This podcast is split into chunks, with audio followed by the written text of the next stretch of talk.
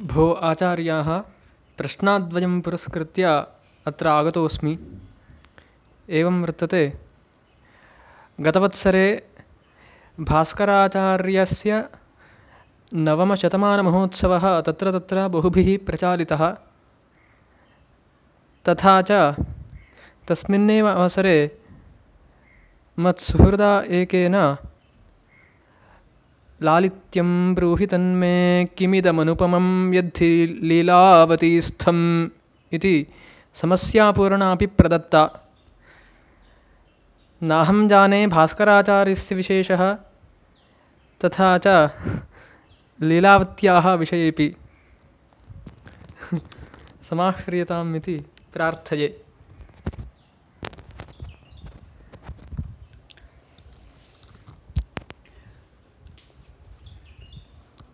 सौम्य, तत्र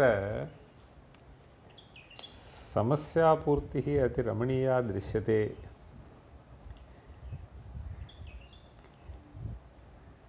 लालित्यं ब्रूहि तन्मे किमिदमनुचितं यद्धि लीलावतीस्थं। श्रद्धरागां लालित्यं ब्रूहि तन्मे किमिदमनुपमं यद्धि लीलावतीस्थं। श्रद्धरायां एषा पृच्छा कृता वर्तते। नाहं जाने पद्यरचनां इति त्वया उक्तं, लीलावती विषयेऽपि न जाने इत्युक्तवान्। वस्तुतः लीलावती शब्दः अत्र यः प्रयुक्तो विवर्तते, स शब्दः भास्कराचार्यरचि रचितेषु ग्रन्थेषु अन्यतमवाचको भवति। केचन अभिप्रयन्ति यत् भास्कराचार्येण ग्रन्थत्रयं रचितमिति, ग्रन्थचतुष्टयम् इति च केचन वदन्ति। भास्कराचार्यः वस्तुतः महान् गणितज्ञः आसीत्, यः द्वादशशतम शताब्दौ आसीत्। वन् वन् वन् फोर् इति कथयन्ति तस्य जन्मवत्सरः। तत्र ग्रन्थेषु लीलावत्याः यः प्रसारः वर्तते, सः प्रसारः अनितरसाधारणः। सिद्धान्तशिरोमणिः लीलावती बीजगणितम् इति प्रसिद्धाः ग्रन्थ ग्रन्थाः तत्र लीलावतीग्रन्थः यः, सः गणितज्ञानां प्रवेशाय रचितः इति भाति। लीलावती इति शब्दः भास्कराचार्येण आदौ स्वीयग्रन्थस्य रचनावसरे प्रयुक्तः, अथ च ग्रन्थस्य अवसानेऽपि तेन प्रयुक्तः वर्तते। वस्तुतः अहं कथयामि, ग्रन्था ग्रन्थ अवसानावसरे अतिरमणीयः कश्चन श्लोकः तेन रचितः वर्तते। येषां सुजातिगुणवर्गविभूषिताङ्गी लीलावती येषां सुजातिगुणवर्गविभूषिताङ्गी शुद्धाखिलव्यवहृतिः किल खलु कण्ठसक्त कण्ठसक्ता लीलावतीः सरसोक्तिमुदाहरन्ति, तेषां सदैव सुखसम्पदुपैति वृद्धिम् इति कथयति। तत्र लीलावतीः कण्ठसक्ता इत्यस्य अयम् अभिप्रायः। तत्र लीलावती शब्दः यः तत्र भवत्पृच्छायाम् अभिहितः, स एव शब्दः अत्र अनेन कविनापि प्रयुक्तः वर्तते। वस्तु वस्तुतः भास्करः कविरेव। तत्र गणितज्ञापेक्षया तस्य कविताचातुर्यं तु अतिरमणीयं दृश्यते। यद्वा तद्वा भवतु तस्य ग्रन्थः, तत्र सिद्धान्तशिरोमणौ वा भवतु, लीलावत्यां वा भवतु, अथवा बीजगणिते वा भवतु, अथवा अन्यस्मिन् कस्मिन् वा भवतु। अत एव तत्र वस्तुतः तदीयः पौत्रः इति मन्ये चङ्गदेवनामा कश्चन, सः एवमभिदति विबुधाभिवन्दितपदो जयति श्रीभास्कराचार्यः इति कथयति। वस्तुतः उद्भटबुद्धिर्भाट्टे इत्यारभ्य तस्य प्रशंसां कृत्वा यद्वा तद्वा भवतु शास्त्रं तस्य प्रावीण्यम् अनितरसाधारणम् इति अभिधाय अन्ततो गत्वा विबुधाभिवन्दितपदो जयति श्रीभास्कराचार्यः इति सः आह। तत्र विबुधाभिवन्दितपदः इति तेन यत् प्रयुक्तं तत्रापि श्लेषगर्भितं दृश्यते। अयं प्रयोगः श्लेषगर्भितः दृश्यते। विबुधशब्दः देववाचकः भवति, विबुधशब्दः विद्वद्वाचको भवति। तत्र विबुधाभिवन्दितपदः इत्युक्तौ पदशब्दः यदि पादम् अभिधत्ते तर्हि तत्र विबुधाभिवन्दितः पदः इत्युक्तौ विबुधैः पण्डितैः यस्य पादारविन्दम् अभिवन्दितं सः भास्कराचार्यः जयति इति अन्वयः कर्तव्यः भवति। विबुधशब्दः यदि देववाचकः भवति तर्हि तेनापि तत्र अयमभिप्रायः मनसि संस्थाप्यैव रचितः इति भाति। तस्य यानि पदानि तत्र तत्र प्रयुक्तानि दृश्यन्ते तानि अतिरमणीयानि भवन्ति इति कृत्वा इति कृत्वा देवा अपि वस्तुतः अत्र आश्चर्यजगिताः भवन्ति इति अमुं विषयं मनसि निधाय विबुधाभिवन्दितपदः तत्र तैः यः शब्दप्रयोगः कृतः तस्य श्लाघनां देवापि कुर्वन्ति इति अयमपि अर्थः तैः सूचितः इति भाति। विबुधाभिवन्दितपदः जयति श्रीभास्कराचार्यः इति। अत एव तत्र लालित्यं ब्रूहि तन्मे इति भवता यत् पृष्टं तत् लालित्यम् अहमिदानीं कथयामि। वस्तुतः लालित्यं वस्तुतः इदम् अनुचितमपि अनुपममपि अनुपमम् अनुपमः अयं ग्रन्थः इति तत्र बहुभिः व्याख्यातृभिः तत्र तत्र उपवर्णितः विद्यते। अनुपमः ग्रन्थः इति तत्र तत्र अहं कांश्चन अंशान् इदानीं प्रतिपादयामि तुभ्यम्। वस्तुतः ग्रन्थारम्भे एवं श्लोकः वर्तते। प्रीतिं भक्तजनस्य यो जनयते विघ्नं विनिघ्नं स्मृतः तं वृन्दारकवन्दित वृन्दवन्दितपदं नत्वा मतङ्गाननं पाटीं सद्गणितस्य वच्मि चतुरप्रीतिप्रदां प्रस्फुटां संक्षिप्ताक्षरकोमलामलपदैः लालित्यलीलावतीम् इति मया उक्तं खलु। ग्रन्थारम्भे अपि लीलावतीशब्दः प्रयुक्तः ग्रन्थ अवसानेऽपि प्रयुक्तः इति। तत्र ग्रन्थादौ प्रथमः अयं मङ्गलश्लोकः एवं वर्तते। तत्र किं वदति? पाटीं सद्गणितस्य वच्मि चतुरप्रीतिप्रदां प्रस्फुटां संक्षिप्ताक्षरकोमलामलपदैः लालित्यलीलावतीम् इति। तथा च कविना एतत् प्रतिज्ञातं वर्तते यत् संक्षिप्ताक्षर कोमलामलपदैः इति। तत्र अक्षराणि अत्र संक्षिप्तानि मया प्रयुक्तानि। निरर्थकः कश्चन शब्दप्रयोगः क्वचिदपि उपलब्धुं न शक्यते इति अम् अर्थं सूचयितुं संक्षिप्ताक्षर इति पदप्रयोगः। अनन्तरं कोमल अमलपदैः इत्यपि तत्र उक्तं।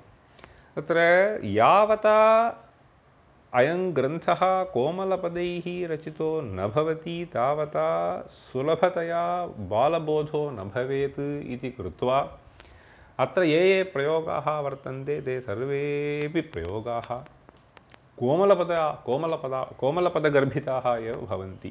तत् ग्रन्थस्य अध्ययने स्पष्टं भवति। ये अयमपि कश्चन विशेषः लीलावतीग्रन्थस्य। अत एव अद्यापि प्रायः सहस्रवत्सरे जातेऽपि ग्रन्थरचनात् परम् अद्यापि गणितशास्त्रप्रविविक्षुभिः बहुभिः अयमेव ग्रन्थः आद्रियते। सर्वत्र विद्यालयेषु पाठ्यग्रन्थत्वेन अयं निर्दिष्टो वर्तते। अत एव लालित्यं ब्रूहि तन्मे इति उक्तं खलु। तत्र लालित्यं तत्र लालित्यलीलावतीम् इति वस्तुतः तेनैव प्रयोगः कृतः वर्तते। चतुरप्रीतिप्रदाम् इत्यपि कथयति। चतुर चतुराणां प्रीतिप्रदः अयं ग्रन्थः इति। इममेव अर्थं मनसि निधाय ग्रन्थसमाप्तावपि तत्र वस्तुतः उपक्रमोपसंहारौ एकरूपतया भवतः इति तत्र उच्यते खलु। तद्रीत्या अत्र ग्रन्थे बहूनि उदाहरणानि यानि प्रतिपादितानि तानि रमणीयानि उदाहरणानि भवन्ति, येन च ग्रन्थोक्तस्य अर्थस्य स्फुटा प्रतिपत्तिः जन मनसि झटिति आरूढा भवति। अतः अत्र पुनः तत्र उपसंहारावसरे अपि कथयति लीलावतीः सरसोक्तिम् उदाहरन्ति तेषां सदैव सुखसम्पदुपैति वृद्धिम् इति कथयति। सरसोक्तिम् उदाहरन्ति इत्युक्तौ तत्र सरसोक्तिः इति अत्र अमलकोमलपदैः इति आदौ यदुक्तं तदेव पुनः अत्र उपसंहरति। वस्तुतः एतत् तथ्यभूतम् इति यथा त्वद्मनसि भवेत् तथा अहमिदानीं द्वित्राणि उदाहरणानि उपस्थापयामि। तत्र आदौ गणितग्रन्थेषु सर्वत्र तत्र वर्गः कथं कर्तव्यः भवति, घनः कथं कर्तव्यः भवति, घनः इत्युक्तौ क्यूब्, वर्गमूलं कथम् अस्माभिः अवधार्यं, घनमूलं कथम् इत्यादि। तस्मिन्नवसरे एवं कश्चन श्लोकः लीलावत्यां वर्तते। नवघनं त्रिघनस्य घनं तथा कथय पञ्चघनस्य घनं च मे घनपदञ्च ततो ततोऽपि घनात् सखे यदि घने घना भवतो मतिः। तत्र अयं ग्रन्थः शब्दालङ्कारगर्भितो वर्तते इति सूचयितुम् इदमुदाहरणं मया दत्तम्। अत्र पश्य नवघनं त्रिघनस्य घनं तथा। नवघनम् इत्युक्तौ नवसङ्ख्या तस्य घनं क्यूब् इत्यर्थः। त्रिघनस्य घनं त्रिघनम् इत्युक्तौ त्रि क्यूब् इति भवति, तस्य घनम् इत्युक्तौ ट्वेण्टि सेवेन् क्यूब् इत्येवं तत्र बहु प्रासगर्भितः अयं श्लोकः दृश्यते। न केवलम् अत्र सर्वत्र एवं शब्दालङ्कारगर्भितः अयं ग्रन्थः विराजते। अन्यत्र च यदा भास्करः इष्टकर्मा इति संस्कृते अभिधीयते। इष्टकर्मा इत्युक्तौ इष्टराशेः आनयनार्थं यत् कर्म क्रियते तद् इष्टकर्म। आङ्ग्लभाषायाम् इति वक्तव्यं भवति तर्हि finding the solution of an equation with one indeterminate. So suppose you have an equation with X इति उच्यते खलु सामान्यतः, तत् कथम् अस्माभिः ज्ञातव्यम् इति सा प्रक्रिया बहुधा वर्ण्यते। तत्र कश्चन श्लोकः एवं कविना प्रयुक्तः वर्तते। अमलकमलराशेः त्र्यंशपञ्चांशषष्ठैः त्रिनयनहरिसूर्या येन तुर्येण चार्या गुरुपदमथ षड्भिः पूजितं शेषपद्मैः सकलकमलसङ्ख्यां क्षिप्रमाख्याहितस्य। अत्र पश्य अस्मिन् श्लोके अमलकमलराशेः तत्र शब्दालङ्कारः आदौ एव विलसति। अमलकमलराशेः कमलराशिः इत्युक्तौ वस्तुतः तडाकविशेषः। अमलकमलराशेः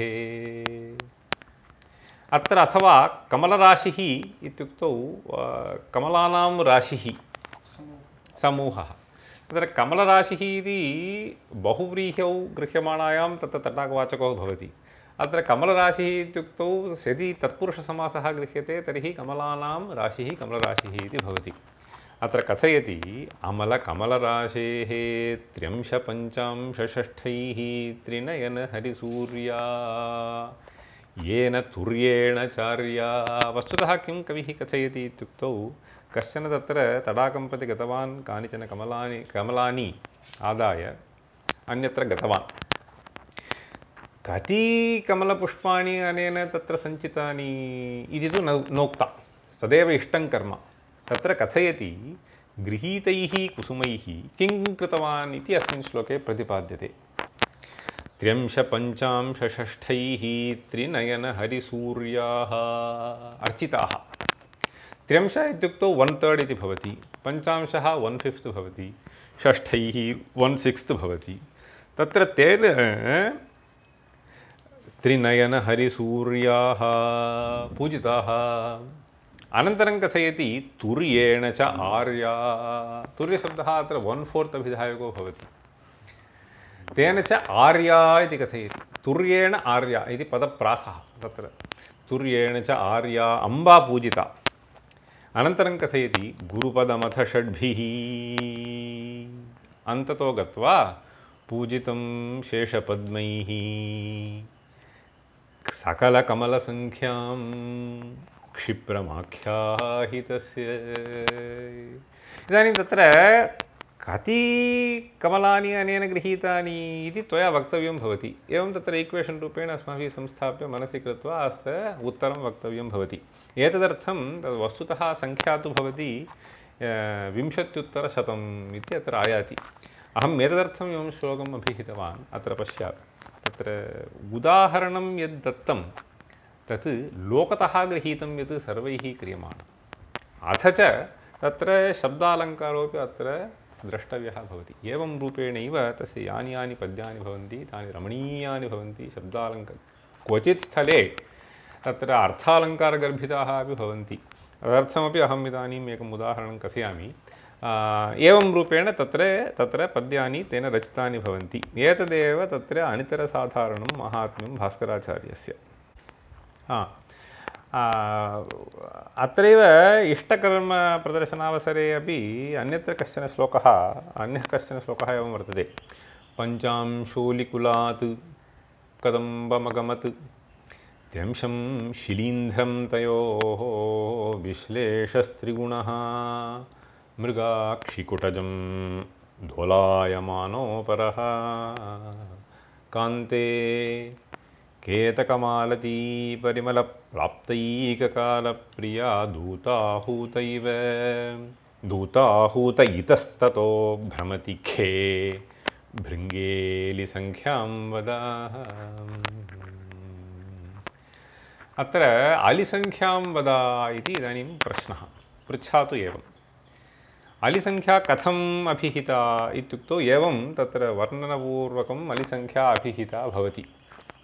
पञ्चांशोलिकुलात् पञ्चांशः वन फिफ्थ अलिकुलम् अलिकुलात् हनीबी कदम्बमगमत्। तत्र प्रकृत्या यद्यद्भवति तत्सर्वं मनसि आलोड्य तत् सर्वैः स्फुटतया अवगन्तुं पार्यते इति कृत्वा एवम् उदाहरणानि दर्शयति भास्कराचार्यः। वस्तुतः अद्यत्वे महान् श्रमः बहुभिः अनुभूयते गणितशास्त्र अवगमे। यतो हि एतादृशानि उदाहरणानि ग्रन्थेषु नोपलभ्यन्ते। अब्स्ट्राक्ट् रूपेण किमपि इक्वेशन् दीयते फार्मुला दीयते अनन्तरम् एक्ससैस् दीयते इत्येव रूपे इत्येवं रूपेण गणितशास्त्रम् अद्यत्वे अध्याप्यते। परन्तु एतादृशानि उदाहरणानि तदपेक्षया पद्यरूपे यदा प्रतिपादितानि भवन्ति तदा अतिरमणीयानि भवन्ति। मनसि आरूढाः मनस्य मन आरू मनसि स्फुटतया आरूढाः भवन्ति।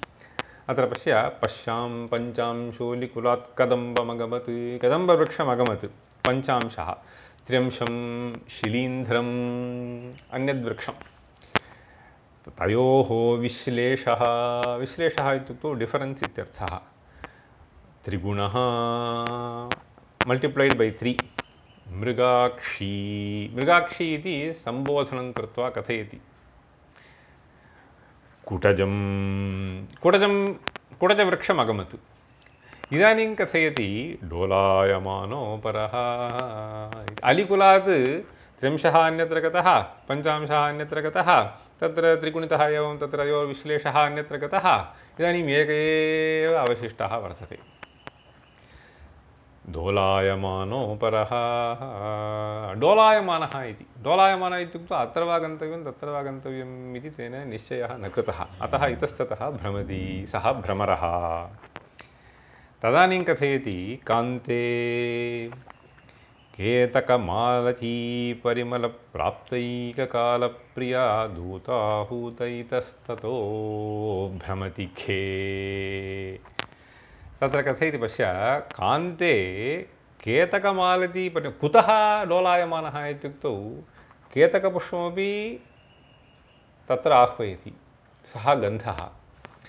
अत्र मालती तथा च केतकमालती परिमल प्राप्तैककालभ्रियः कदाचित् तत्र गच्छामि, अनन्तरं तत्र किञ्चित् कालम् अवस्थाय अत्र पुनः आगच्छामि इत्यपि मनः न त्यजति। एककालप्रिया इति प्रयोगः। प्राप्तैककालप्रिया दूताहूतैतस्ततो भ्रमति। तत्र सामान्यतः अस्माभिः अयम् अनुभूतः यत् एकस्मिन्नेव समये उभयत्र अभिरुचिः यदा भवति तदा अत्र वा गच्छामः तत्र वा गच्छामः इति मनस् मनसः लौल्यं भवति। यत् लौल्यं तत् सामान्यतः अस्माकं जायते तमेव लौल्यम् अत्र भ्रमरे भवति इति कविः तत्र उत्प्रेक्षां करोति।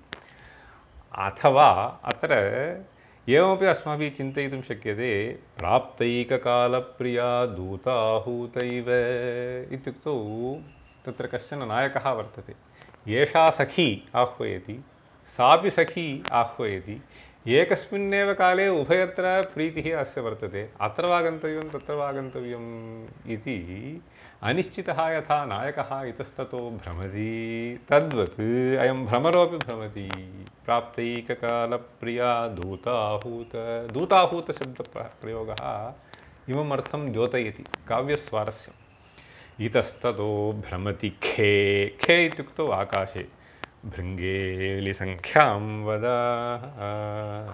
इत्येवं तत्र काव्यस्वारस्य गर्भितो भवति अयं गणितग्रन्थविशेषः। अयमेव विषयः तत्र बहुभिः नावगतः। एतादृश सरलतया गणितांशाः स्फुटतया प्रतिपादयितुं शक्यन्ते इति बहुभिः अस्माभिः नावगतः। अतः अयं ग्रन्थः बहुभिः नाद्रियते। यद्येतादृशग्रन्थाः पाठ्यक्रमे अस्माभिः स्थाप्यन्ते तर्हि गणितावबोधः सुलभः भवति, तेन संस्कृतज्ञानमपि सुलभतया अस्माभिः प्राप्तुं शक्यते। सूत्रस्य स्मृतिपथे अवस्थानं, सूत्रमित्युक्तौ फार्मुला, स्मृतिपथे अवस्थानम् इत्येतत् सुलभतया न भवति बहूनां बालकानां, परन्तु यदि श्लोकरूपेण तानि सूत्राणि अस्माभिः कण्ठस्थीक्रियन्ते तर्हि बाल्ये एव वयसि तर्हि आजन्म तत्सूत्रम् अस्माभिः मनसि स्थापयितुं शक्यते इति अन्यः कश्चन विशेषः श्लोकरूपेण गणितस्य अवगमे। अतः लीलावतीग्रन्थः अतिरमणीयः। यद्यपि बहवः ग्रन्थाः विद्यन्ते तथापि यथा अस्माभिः द्वित्राणि उदाहरणानि इदानीं प्रदर्शितानि तेनैव अवगन्तुं शक्यानि भवन्ति तत्र विशेषाः ये ये अस्मिन् ग्रन्थे वर्तन्ते इति। अत एव लालित्यं ब्रूहितन्मे किमिदम् अनुपमं यद्धि लीलावलीस्थम् इति तत्र समस्या स्फूर्तिः पृष्टा। तत्र यद्यपि अहं न जाने समस्यापूर्तिं कर्तुं श्रद्धरायां तथापि केचन अंशाः इदानीं प्रतिपादिताः, मन्ये तव जिज्ञासा किञ्चिदिव शान्ता इति। भो आचार्याः, अन्यः कश्चन प्रश्नः विद्यते यः तत्र लीलावत्यां मङ्गलश्लोके लीलागललुलल्लोलकालव्यालविलासिने गणेशाय नमो नीलकमलामलकान्तये इत्यत्र गणेशाय नमस्कारः क्रियते किन्तु विशेषणानि परमेश्वरपराणि दृश्यन्ते। तस्मात् अत्र सर्वेषां सन्देहः मदीयोऽपि, कृपया परिह्रियताम् इति प्रार्थये।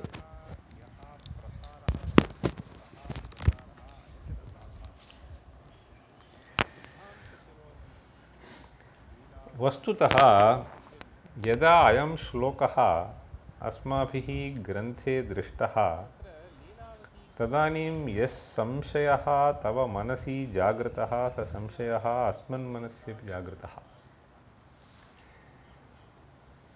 बहुवालोचना च कृता, तदनन्तरं समाधानं च प्राप्तं। यत् प्राप्तं समाधानं तत् किञ्चित् विवृणोमि यथामति। तत्र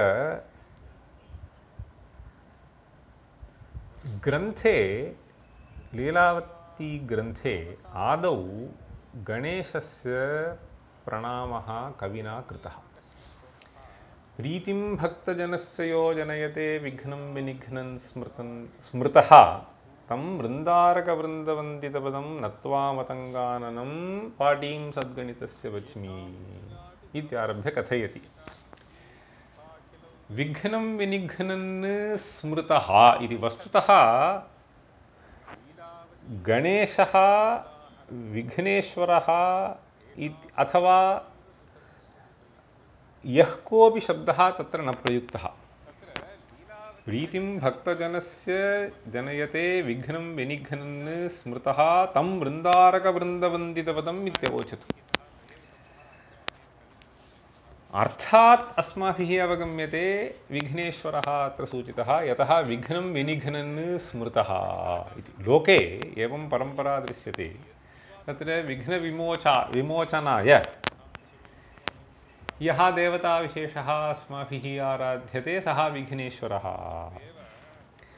वृन्दारकवृन्दवन्दितपदम् इति अस्माभिः सर्वे देवाः वर्णयितुं शक्यन्ते। मन्ये अहं भास्कराचार्यः विघ्नेश्वरस्य उपासकः गणेशस्य इति। अनन्तरं किञ्चित् अग्रे गत्वा ग्रन्थे अयमपि श्लोकः भवता इदानीं यः ग्रन्थः वाचितः श्लोकः सः श्लोकः उपलभ्यते। अष्टमः श्लोकः लीलावत्यां, सः आदिमश्लोकः प्रीतिं भक्तजनस्य जनयते इति। अत्र लीलाकलल्लोलकालव्यालविलासिने गणेशाय नमो नीलकमलामलकान्तये इत्यत्र स्पष्टं गणेशशब्दः अभिहितः वर्तते। आभ्यां श्लोकाभ्याम् इदमस्माभिः अनुमातुं शक्यते यत् भास्कराचार्यः लंबोदरस्य उपासकः आसीत् इति। परन्तु यथा पृष्टं भवता यानि विशेषणानि अत्र दृश्यन्ते तानि विशेषणानि परमेश्वरपराणीव भान्ति इति। तत् समीचीनं युक्तमेव। आपाततः यदा वयं पश्यामः लीलागललुलल्लोलकालव्यालविलासिने, इदानीं विशेषणानां परित्यागं कृत्वा कालव्यालविलासिने इति अमुं भागं स्वीकुर्मः। कालोव्यालः इत्युक्तौ कृष्णसर्पः इत्यर्थः। कालव्यालेन यः विलसति सः कालव्यालविलासी कालव्यालविलासिने इति भवति। कालव्यालविलासिने नमः। पूर्वत्र गललुलल्लोल कालव्याल इति वस्तुतः अत्र शब्दालङ्कारः वरीवर्ति। लीलया गले लुलत् लोलत् च यः कालव्यालः तेन यः विलसति। तत्र गलशब्दः ग्रीवावाचकः। गले विलसति इत्युक्तत्वात् स्पष्टं परमेश्वरः मनसि आयाति। यतोहि परमेश्वरस्य कण्ठे सर्वत्र सर्पः अस्माभिः दृष्टः वर्तते चित्रेषु। तथा च गले लुलत् लोलत् च। लुलत् इत्युक्तौ तत्र आङ्ग्लभाषायां so it is just circling circling इति उच्यते। लोलत् इत्युक्तौ डोलायमानः आसिलेटिङ्ग् इति भवति। तथा च लीलागललुलल्लोल कालव्यालविलासिने इति अस्मात् समस्तपदात् झटिति बुद्ध्यारूढो भवति परमेश्वरः। परन्तु उत्तरत्र तु गणेशाय नमः इति गणेशशब्दः यद्यपि परमेश्वरवाचको भवितुमर्हति यौगिकव्युत्पत्त्या, अथापि रूढ्या तु विघ्नेश्वरवाचको भवति। रूढिवियोगमुपहरति इति न्यायात् गणेशशब्देन यदि अस्माभिः विघ्नेश्वरो गृह्येत तर्हि इदं विशेषणं तस्मिन् कथं सङ्गच्छते इति प्रश्नः जागर्ति। अथ च अग्रे अस्मिन् श्लोके गणेशाय नमः नमो नीलकमलामलकान्तये इत्यपि तत्र विशेषणं दत्तमस्ति। नीलकमलामलकान्तित्वञ्च वस्तुतः परमेश्वरस्य प्रसिद्धं। परमेश्वरः सर्वत्र नीलरूपेण, कदाचित् अन्यदपि भवितुमर्हति, परन्तु सामान्यतः तत्र चित्रेषु अस्माभिः नीलरूपं तस्मिन् दृश्यते च। नीलरूपत्वञ्च अनेनापि भवति तस्मिन्, यतोहि भस्मना तत्र अभिषेकः तस्मै क्रियते। भस्मधारी भवति आशरीरम् इत्यपि। तत्र नीलकमलामलकान्तये अत्र विरोधः भाति। सामान्यतः गणेशस्य स्मृतिः अस्माभिः अनेन श्लोकेन क्रियते। सर्वासु क्रियासु गणेशः स्मर्यते। शुक्लाम्बरधरं विष्णुं शशिवर्णं चतुर्भुजं प्रसन्नवदनं ध्यायेत् सर्वविघ्नोपशान्तये इति श्लोके तत्र शशिवर्णत्वम् अत्र उच्यते। गणेशस्य यः विघ्नोपसंहर्ता भवति तस्य शशिवर्णत्वम् अत्र वर्ण्यते अस्मिन् श्लोके। शशिवर्णत्वञ्च अत्र अस्मिन् श्लोके वस्तुतः गणेशाय न वर्णितम्, अपि तु नीलकमलामलकान्तित्वं वर्णितं वर्तते। कथा च अयं विरोधः परिहर्तव्यो भवति। तथा च प्रथमे अर्धश्लोके यद्वर्णितं तत् गणेशे न सङ्गच्छते, यतोहि गणेशस्य गले कालव्यालः न दृश्यते। श्लोकस्य उत्तरभागे च नमःपद उत्तरभागे यद्वर्तते नीलकमलामलकान्तित्वं तदपि गणेशे न सङ्गच्छते इति युक्ता ते पृच्छा कथं गणेशम् अभिधत्ते इति। यदि गणेशशब्देन लम्बोदरो गृह्येत। इदानीम् अस्माभिः अस्मिन् विषये चिन्तितम्, एवमपि श्लोकस्य अर्थः अस्माभिः वर्णयितुं शक्यते। एवं कल्प्यतां मनसि, गणेशः बालकस्सन् परमेश्वरस्य कट्यामारूढः इति। एवमपि कदाचित् चित्रेषु अस्माभिः दृश्यते। तत्र गणेशः वस्तुतः क्रीडति सर्पेण, सर्पेण साकम् अयं क्रीडति। तदेव अत्र वर्णितम् इति अस्माभिः धर्तुं शक्यते, यतोहि कालव्याले कालव्यालेन विलसति इत्युक्तौ यः सर्पः परमेश्वरस्य कण्ठे सन् लुलति लोलति च स सर्पः गणेशेन साकं क्रीडति।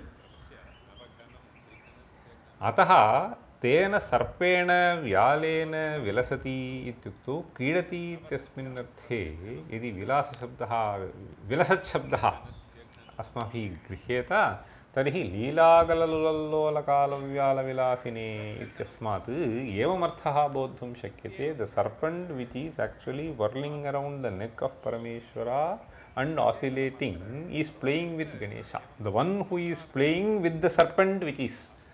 सो इत्येवं रूपेण बहुव्रीहिः अस्माभिः स्वीकार्यो भवति। कालव्यालविलासिने गणेशाय नमः। इदानीम् अग्रे च नीलकमलामलकान्तये इति वर्तते, तस्य कथं समाधानम् इति पृच्छायां, यतोहि गणेशः अत्र बालकः भवति अतः तस्य मुखं तु आदर्शरूपं दृश्यते। So reflecting face like a mirror इत्युच्यते खलु, तद्वत्। अतः तत्र कालव्यालेयः वर्णः वर्तते, या च आभा सा आभा अनेन मुखरूप आदर्शेन गृहीता सत् तद्वर्णः अत्र कविना आरोपितः। अयं कविसमयः वर्तते। अतः कालव्यालविलासिने इति प्रथमः प्रथमतः अभिधाय अनन्तरं तेन नीलकमलामलकान्तित्वम् अस्य गणेशस्यापि आयातम् इति अस्माभिः अस्य श्लोकस्य अर्थवर्णनं कर्तुं पार्यते।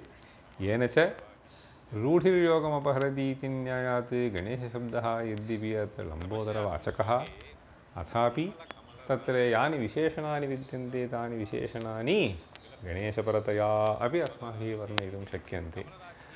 अतः अस्मदभिप्रायः यदि गणेशशब्देन गणानाम् ईशः इति यौगिकव्युत्पत्तिः स्वीक्रियते तर्हि साक्षादेव विशेषणानि परमेश्वराणि पराणि भवितुमर्हन्ति।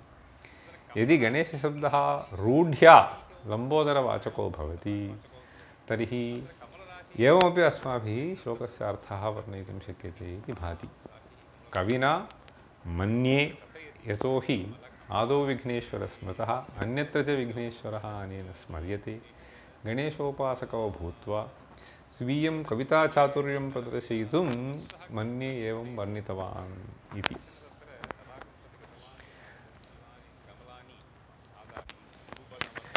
न केवलमत्र लीलावत्यां तत्र रमणीयता मङ्गलश्लोकेषु दृश्यते। वस्तुतः अनेन योयग योयः ग्रन्थः भास्करेण रचितः तत्र सर्वत्रापि एवं कविताचातुर्यं प्रदर्शितवान्। अत एव सः वस्तुतः महाकविः इति बहुभिः वर्ण्यते।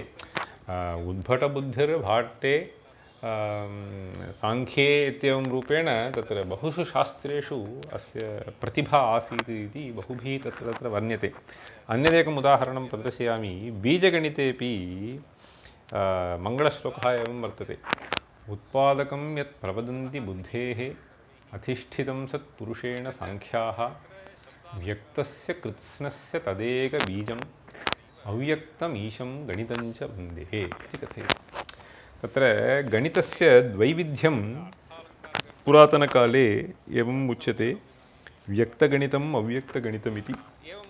व्यक्तगणितम् इत्युक्तौ यत्र गणिते व्यक्ता राशिर्भवति तद्व्यक्तगणितं। व्यक्ता राशिर्नाम अरिथमेटिक्स् नम्बर् संख्या स्पष्टमभिधीयते। यत्र तु राशिः अव्यक्ता भवति इत्युक्तौ यक्स् इति अस्माभिः स्वीक्रियते खलु। तत्र यक्स् इत्यस्य या कापि संख्या भवितुमर्हति। यक्स् इति यदि उच्यते तर्हि यक्स् इति अव्यक्ता या संख्या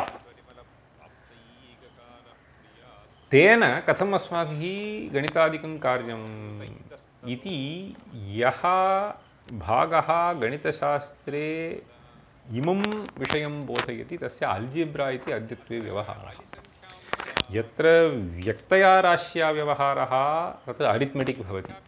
यत्र अव्यक्तराश्या व्यवहारः तत्र अल्जिब्रा इति भवति। वस्तुतः बीजगणितम् इति यः ग्रन्थः प्रसिद्धः तत् अल्जेब्रा कथम् अस्माभिः ज्ञेयम् इति बोधयितुं कृतम् इति तत्र तत्र गणितज्ञैः उच्यते। यद्वा तद्वा भवतु। इदानीं प्रकृते तत्र श्लोके मङ्गलश्लोके कविः कथयति अव्यक्तम् ईशं गणितं च वन्दे इति अन्तिमे पादे।